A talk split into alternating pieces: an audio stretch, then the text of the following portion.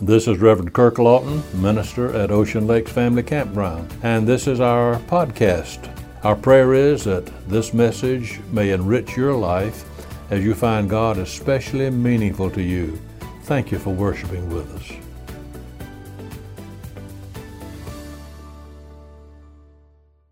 Last Sunday morning, we considered together one of the most controversial doctrines of our Christian faith that of eternal security of the believer. In that message last Sunday, I tried to present the biblical truth that one who has truly been born from above, or as the King James says in Jesus' conversation with Nicodemus, born again, then that one never reaches the place where he or she becomes unborn or loses that permanent state of security in Jesus. Now, without preaching that sermon again this morning, let me try to sum up in a nutshell the main ideas of last Sunday. Talked about the origin of salvation. A person is saved on the basis of the grace of God. God sees that we do not deserve His salvation, but He gives it to us as a free gift. Our receiving salvation is not based on our performance pattern of good living, but rather upon our willingness to relax our resistance to God and let Him come in and forgive us through His Son Jesus Christ.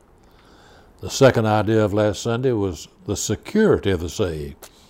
Jesus says that when He comes into our lives and saves us, He gives us eternal life. We shall never perish. John 10 28. He says that no one can pluck the saved individual out of the Father's hand. We looked at the fact that Jesus was speaking of those who were really saved, not those who may have given the appearance of having had this experience, or not those who may be only church members somewhere. And finally, we asked last Sunday, who is it that ensures that one who is saved remains also always saved? And the answer is that when we give ourselves to God through Jesus Christ, He is the one who ensures our salvation. We have no strength. We cannot promise we'll be able to hold on. And so the conclusion of the sermon last Sunday was that when we come into a saving relationship with Jesus Christ, it's not so much that we're holding on to God, but rather we are held by His mighty power. On the basis of this truth, I asserted last Sunday my personal belief in the Bible teaching of once saved, always saved. Several years ago, I preached on this subject here at Ocean Lakes Family Campground. Some of you may remember that. But since most people seem to forget sermons rather quickly, that's why I feel at liberty to repeat them occasionally. Interestingly, there are quite a few people who have a real concern about this subject. It seems that this is a matter that many people want to know more about.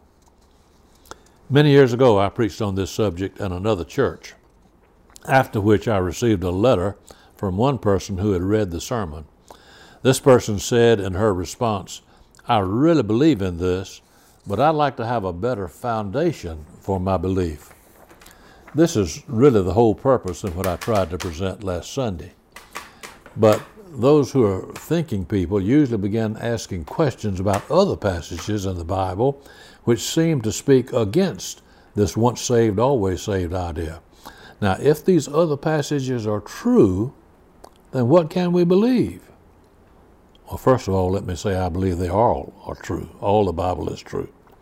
But let's look at them. Hebrews 6, verses 4 through 6. For it is impossible for those who were once enlightened, who have tasted of the heavenly gift, who were made partakers of the Holy Ghost, and have tasted the good word of God and the powers of the world to come, if they shall fall away, to renew them again unto repentance, seeing they crucify to themselves the Son of God afresh, and put him to an open shame. Let's look at another verse from Hebrews 10 26. For if we sin wilfully after that we have received the knowledge of the truth, there remaineth no sacrifice for sins 1 Timothy 4, verse 1. Now the Spirit speaketh expressly that in the latter times some shall depart from the faith, giving heed to seducing spirits and doctrines of devils.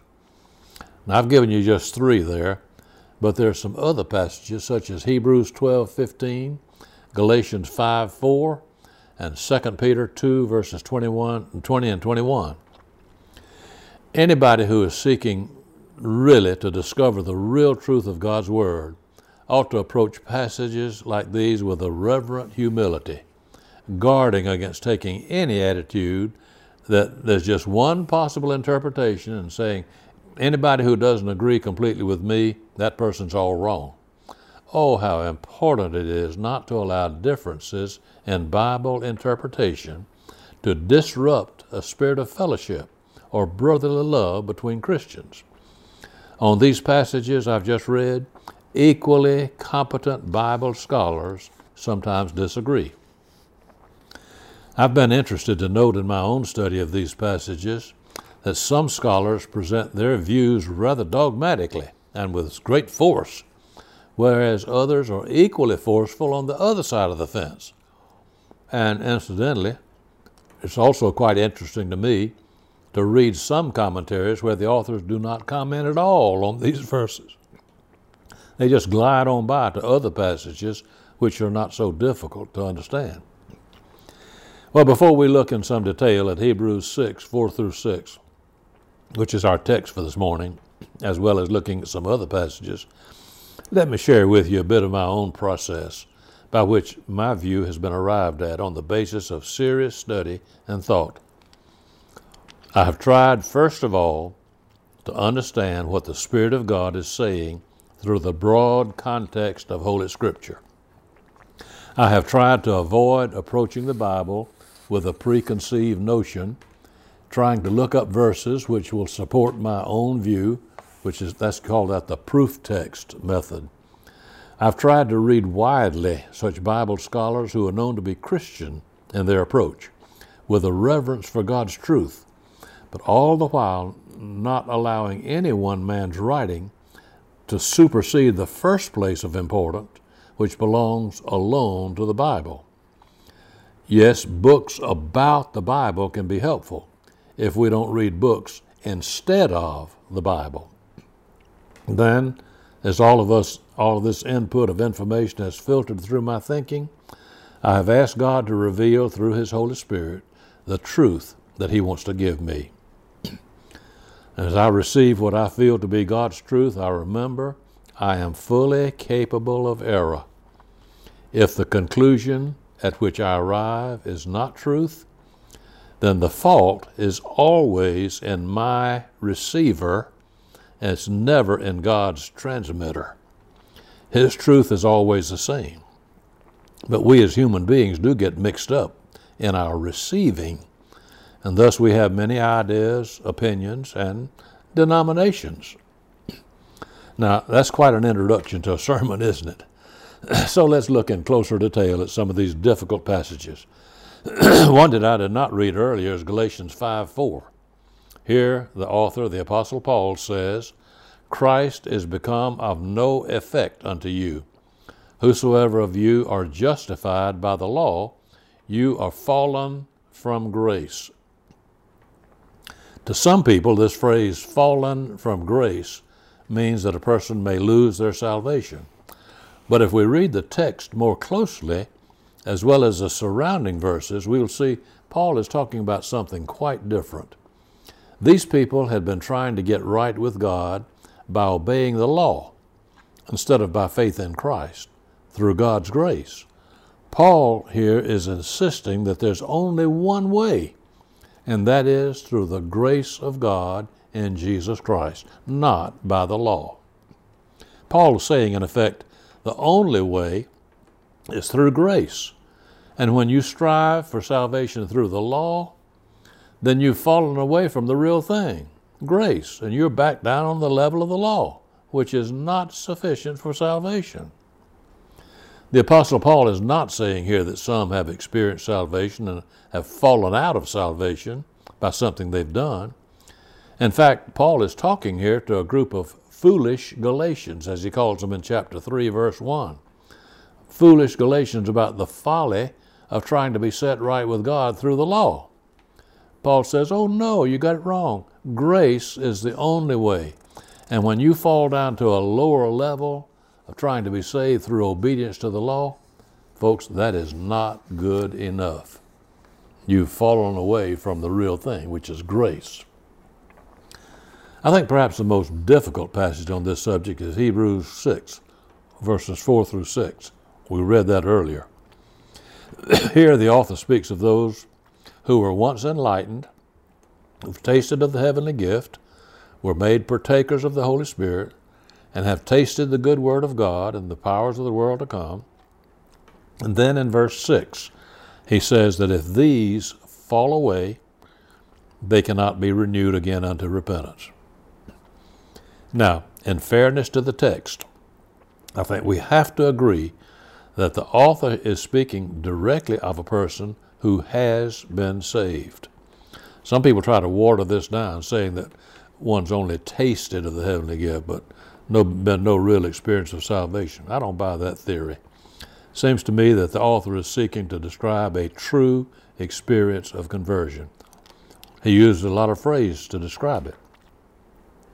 Once again, I think it's necessary to fit these verses into their proper setting.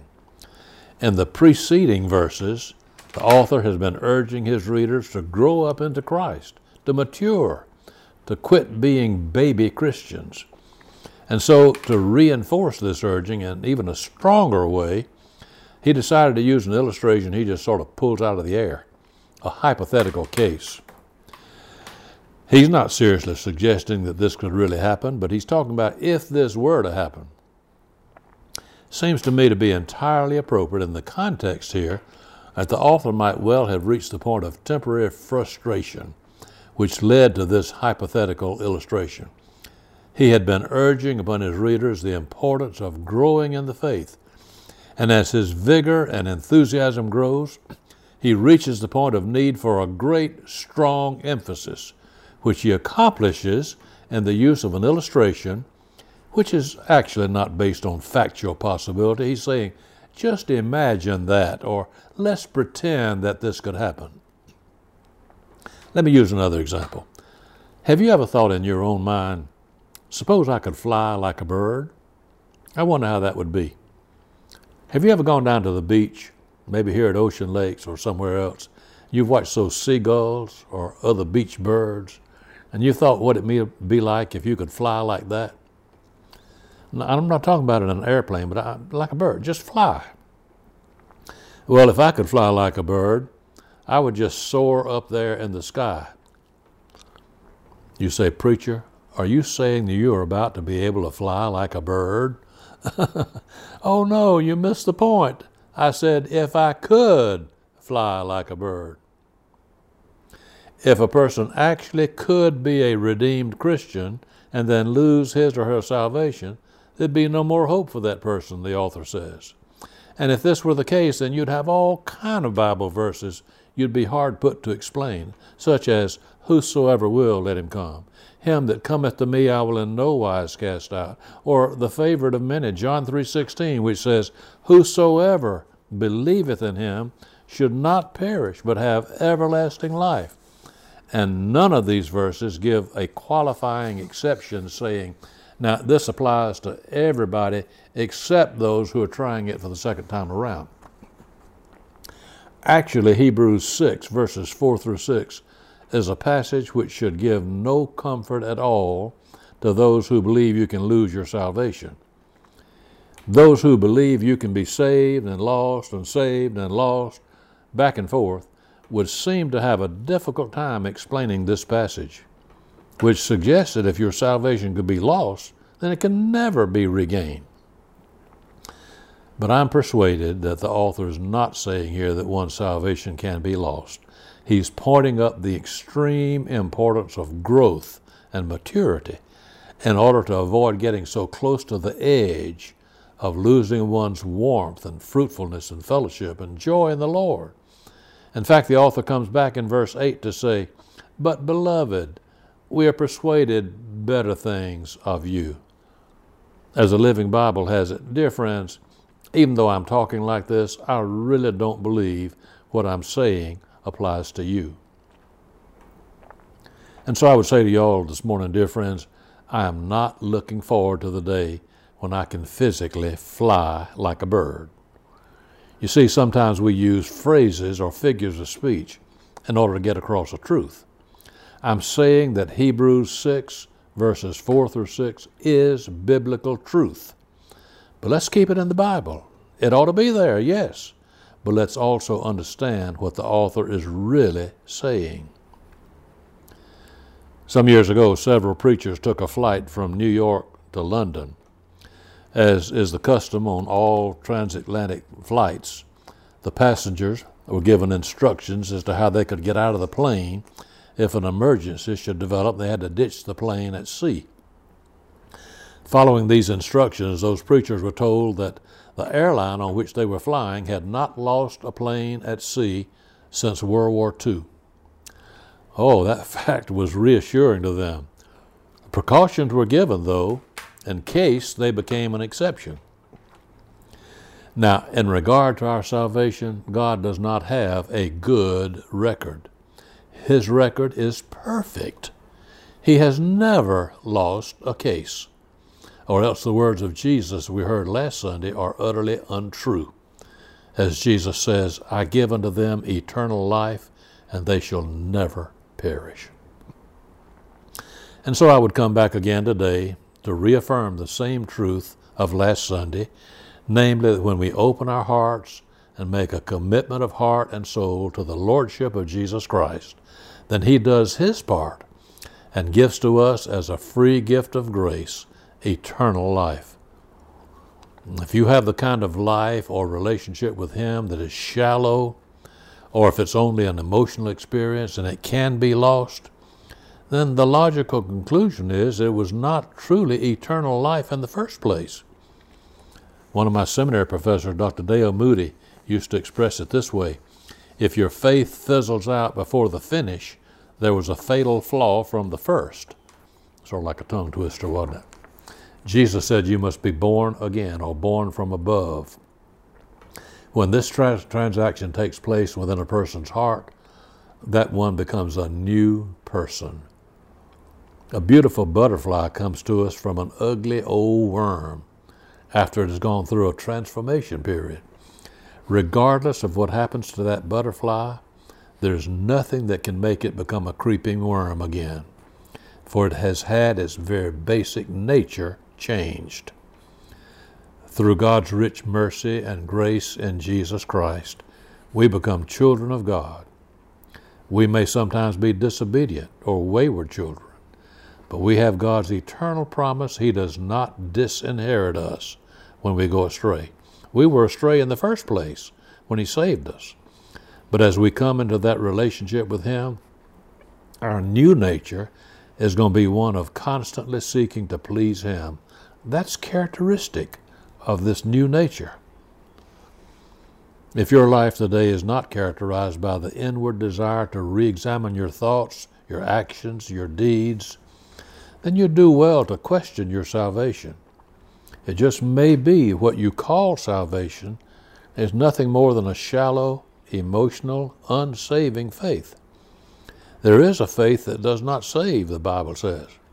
You may be doing a lot of good things, including church attendance, but your soul is lost if you're not a possessor of God's eternal life.